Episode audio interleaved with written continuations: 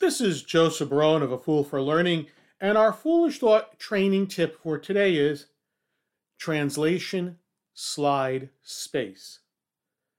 About four months ago or so, I attended a webinar on e learning, and one of the topics which was discussed was the translation from English into other languages.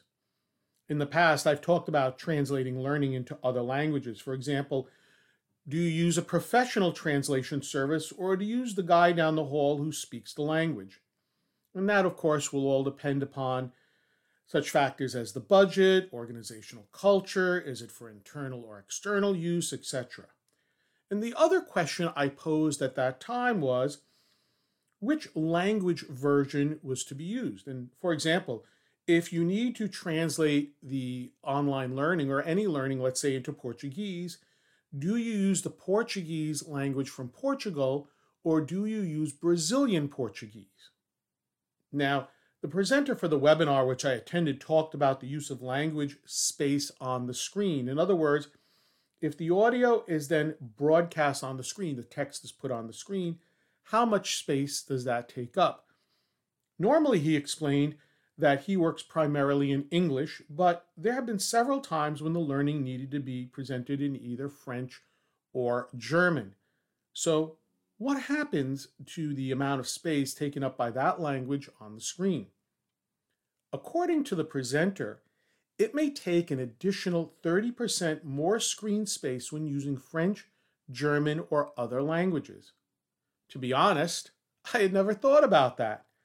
It never crossed my mind that when translating from English into another language that it would take up more space.